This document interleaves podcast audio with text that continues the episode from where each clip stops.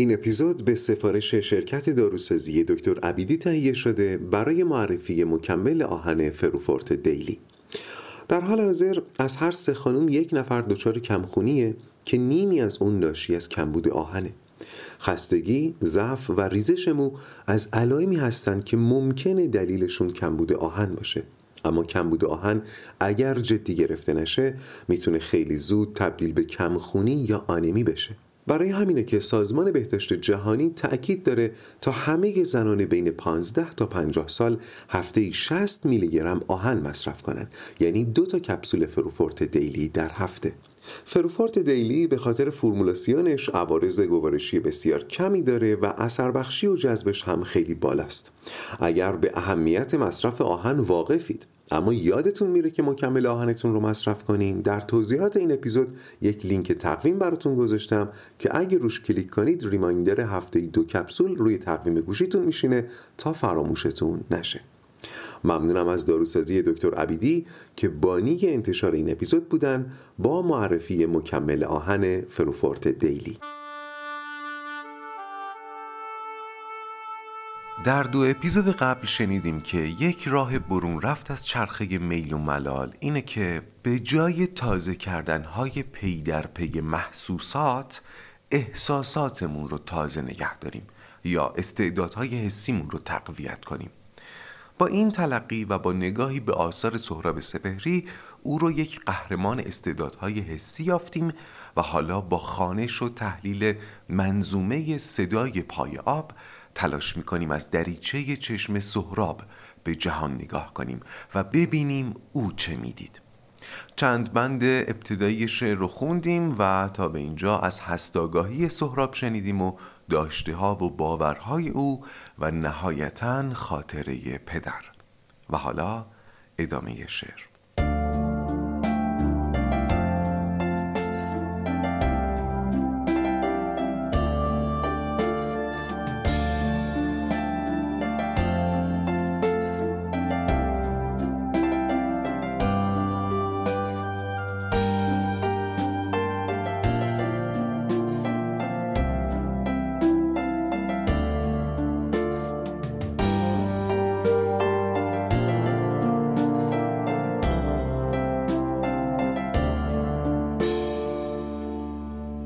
سلام من فرزین رنجبر هستم و این سومین اپیزود از فصل سوم راقه. ممنونم بابت همراهی و استقبالتون از این فصل. نظراتی رو که برام ارسال کردید خوندم آموختم و دلگرم شدم. پس بیاید کار رو ادامه بدیم و در این اپیزود بریم به دنیای کودکی سهراب.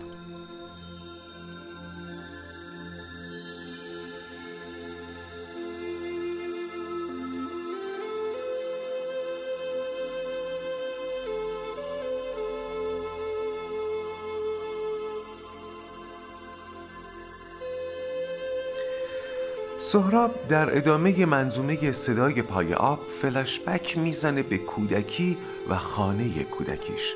خونه باقی که به نظر می‌رسه گهواره وجودگرایی سهراب بوده. باغ ما در طرف سایه دانایی بود. باغ ما جای گره خوردن احساس و گیاه. باغ ما نقطه برخورد نگاه و قفس و آینه بود. باغ ما شاید قوسی از دایره سبز سعادت بود. خب باغ ما در طرف سایه دانایی بود. از اون جملاتیه که من دوست دارم تفسیرش کنم. در تلقی سهراب دانایی دو وجه داره دو طرف داره. یک طرف همطور که شنیدیم طرف سایه دانایی و دیگری طبیعتا طرف آفتابیش. منظور از سمت آفتابی دانش همین علم اکادمیکه تکنیک علم محاسبه و مقایسه علومی که در پی کشف راز گل سرخن. دانستن و آموختن علم اکادمیک عرق ریختن می‌خواد. ما هممون با طرف آفتابی دانایی آشناییم. اما طرف سایش چطوره؟ اگر طرف آفتابی دانایی علم کشف راز گل سرخ باشه طبیعتا انتظار داریم اون دانش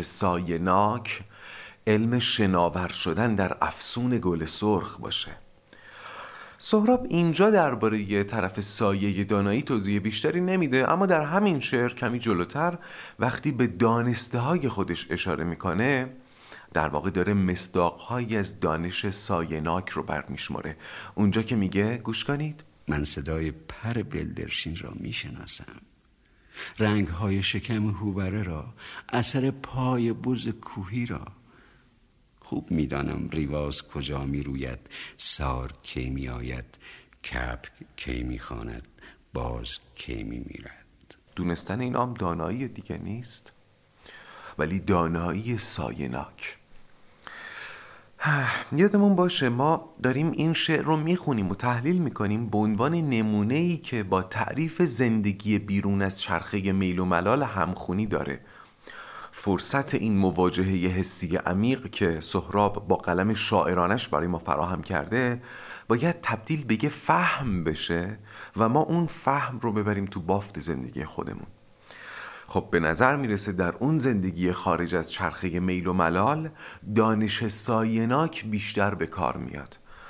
معلومه که اون زمان در خونه باغ کودکی سهراب بله طرف سایه دانایی پهنتر از روزگار ما بوده ولی هنوز هم قفلت ما بزرگتر از فقدان سایه است.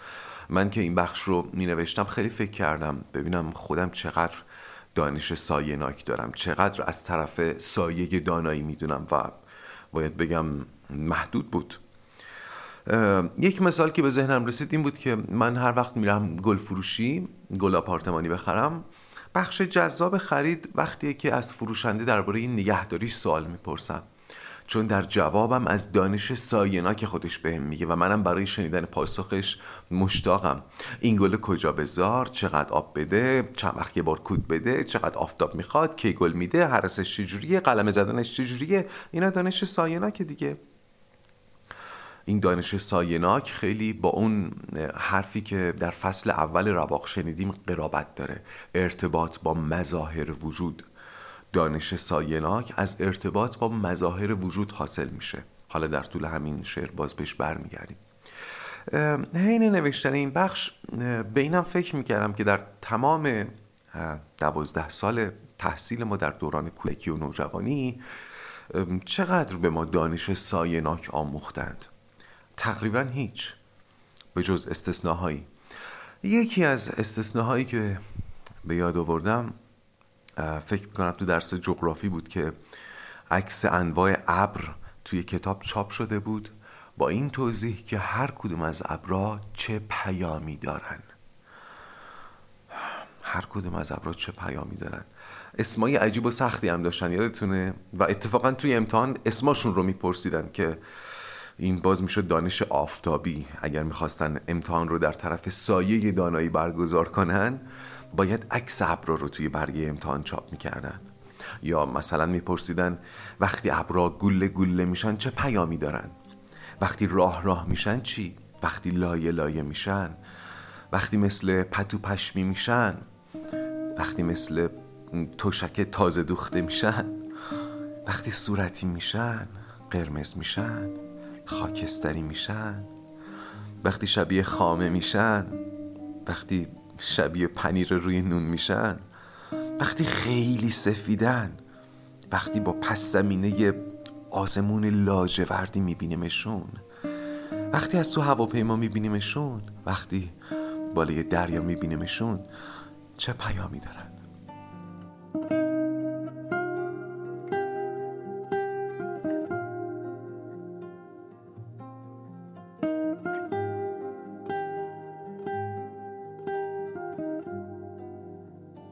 باری ادامه بدیم. در ادامه سهراب میگه باغ ما جای گره خوردن احساس و گیاه بود. اینم باز برمیگرده به همون ارتباط با مظاهر وجود و توان حس کردن. باز یاد اون جمله از خاطره روز مرگ پدرش میافتم که می‌گفت گاه می‌شد که می‌خواستم همه گیاهان را ببویم. در درختها فرو روم سنگها را در خود بغلتانم. ارتباط با مظاهر وجود رو ببینید. گیاهان که جای خود حتی با قلب سنگ و سنگریزه هم زلف گره زده داشته. در ادامه میگه باغ ما نقطه برخورد نگاه و قفس و آینه بود. این جمله که به نظرم تفسیر پذیره برای من توصیف شگرفی از موقعیت انسان در جهان و تنهایی اکزیستانسیاله و توضیح میده سهراب چطور کم کم این تنهایی بنیادین انسان رو شناخته و فهمیده در اون زمان. شاید شما هم دیده باشین که توی قفس پرنده های تنها یه آینه کوچیک می‌ذارن که پرنده احساس تنهایی نکنه. در واقع پرنده از راه دیدن خودش با تنهایی کنار میاد. این دقیقا تلقی اگزیستانسیال از تنهایی نیست. من در این دنیا تنهام. و تنها کسی که در این تنهایی می‌تونم به واقع به او رو کنم خودمم. سهراب در خاطراتش زیاد اشاره کرده به اینکه در کودکی خیلی مجال تنهایی داشته و در تنهایی با خودش خلوت می‌کرده. یه توضیح من بدم اینکه وضعیت تنهایی یه چیزه؟ با خود خلوت کردن چیز دیگری است. ما ممکنه فرصت تنهایی داشته باشیم یعنی در وضعیت تنهایی قرار بگیریم اما با خودمون خلوت نکنیم. ما کلی کار بلدیم برای اینکه با خودمون مواجه نشیم. فیلم دیدن فوتبال دیدن اینستاگرام چت اینا به خودی خود بد نیست ولی به نظر می‌رسه کار کرده اصلیشون پرهیز از خلوت با خوده. از اون طرف برای با خود مواجه شدن هم نیاز قطعی به وضعیت تنهایی نداریم. توی اتوبوس هم میشه با خود خلوت کرد و در مقام یک هستنده در مقام یک باشنده با خودمون روبرو بشیم. خودمون رو ببینیم خودمون رو حس کنیم وجودمون رو حس کنیم. ولی خب وضعیت تنهایی کیفیت این خلوت با خود رو می‌تونه بالاتر ببره. این شعر هم قصه کسیه که بلده با خودش خلوت کنه از کودکی آموخته. پس شاید این خلوت با خود رو هم باید مثل دانش سایناک و ارتباط با مظاهر وجود در نسخه سهراب بگنجونیم.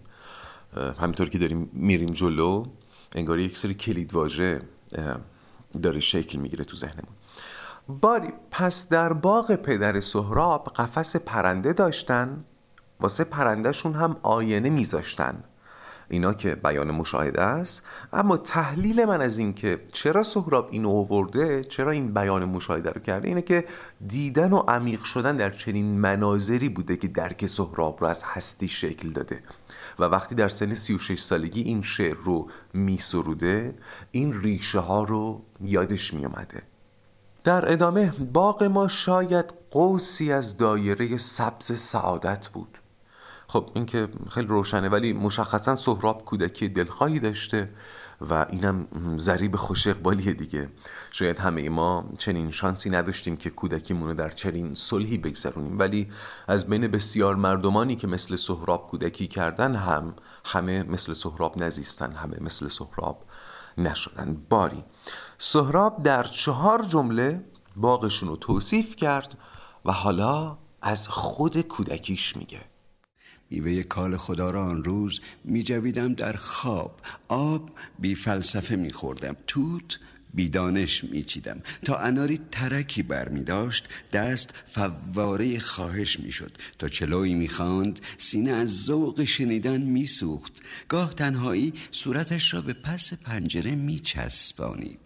شوق می آمد دست در گردن حس می انداخت فکر بازی می کرد زندگی چیزی بود مثل یک بارش عید یک چنار پرسار. زندگی در آن وقت صفی از نور و عروسک بود. یک بغل آزادی بود. زندگی در آن وقت حوز موسیقی بود.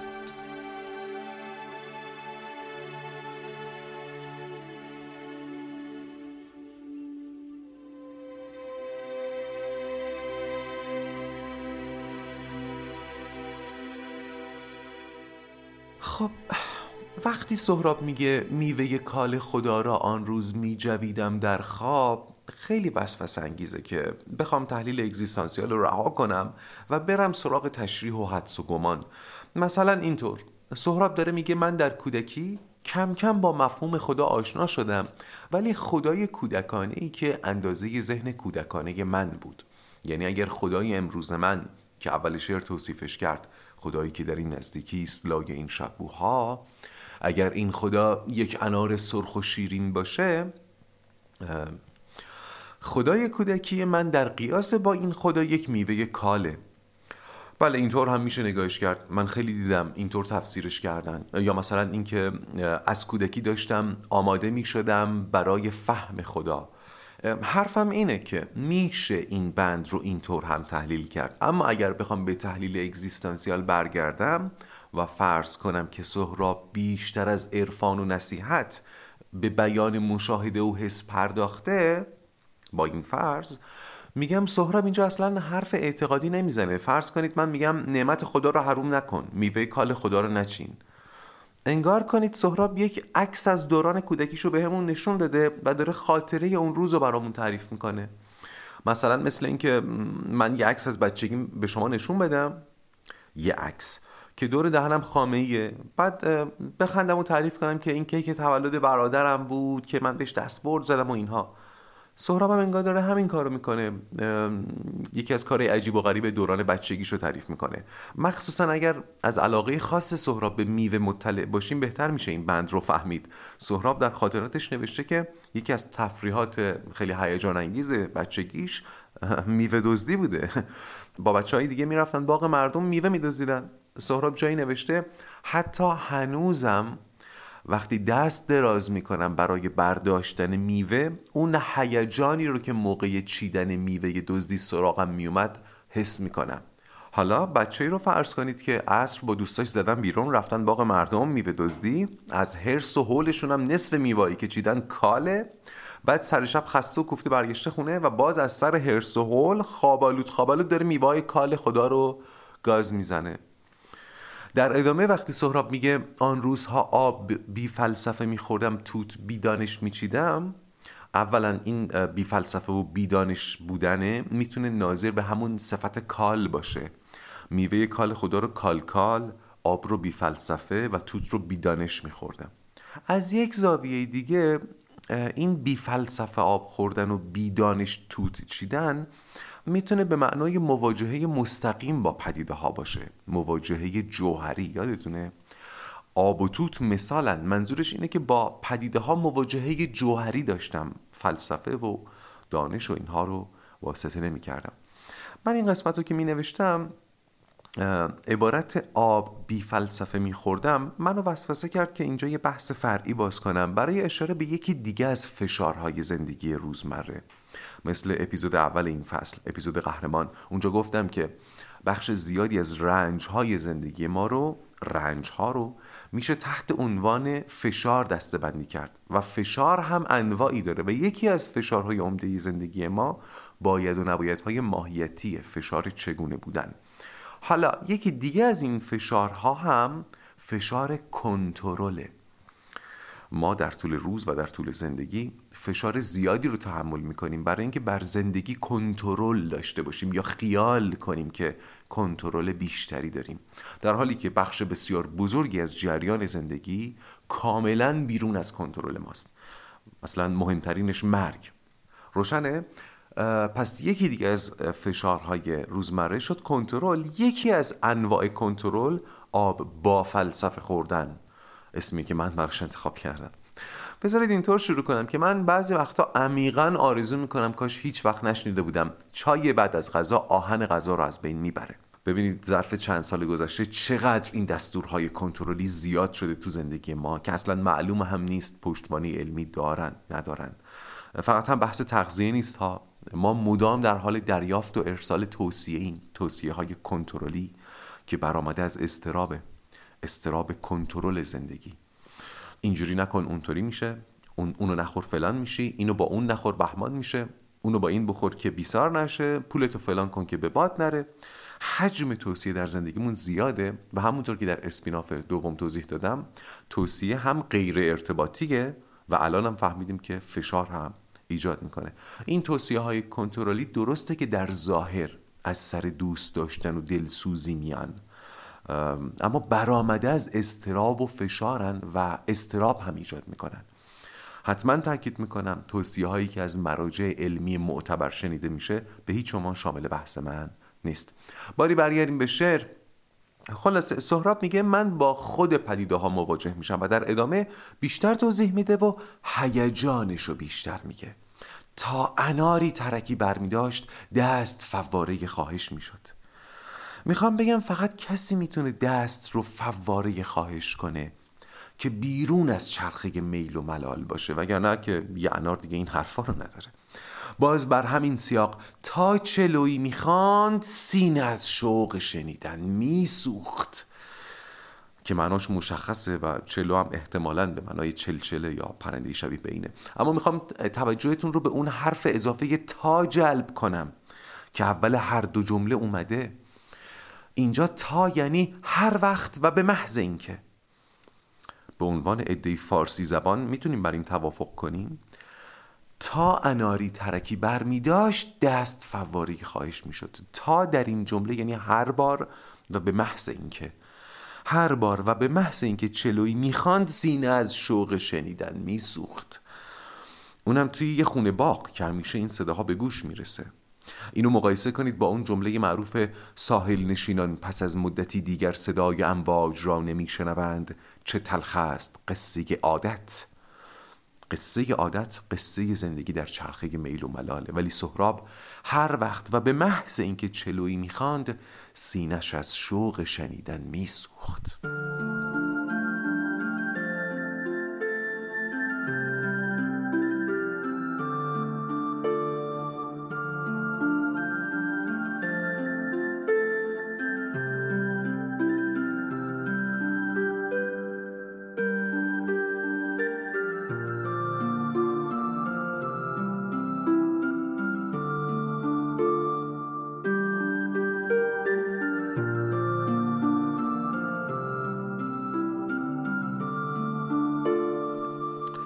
خب در ادامه سهراب میگه گاه تنهایی صورتش را به پس پنجره میچسبانید.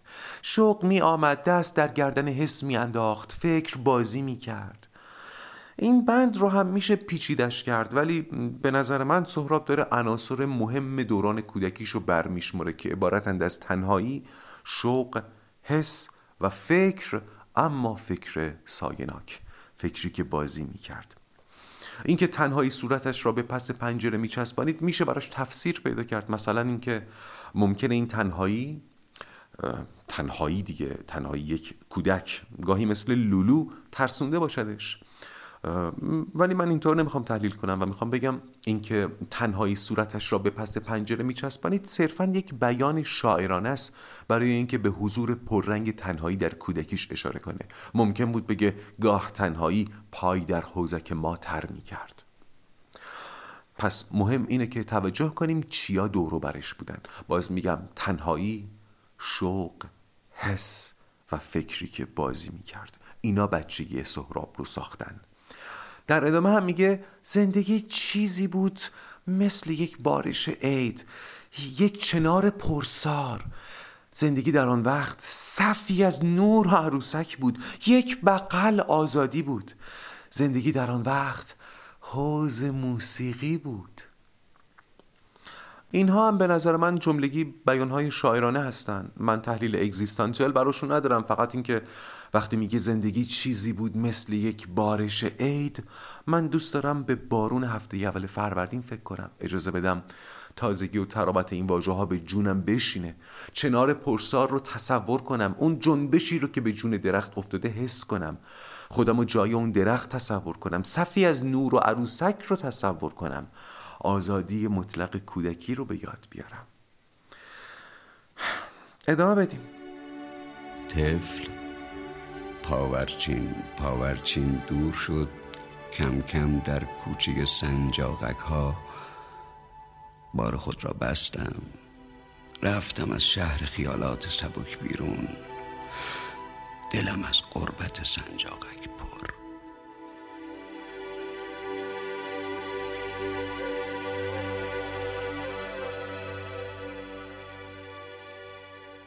سهراب در خاطراتش نوشته من تا 18 سالگی کودک بودم.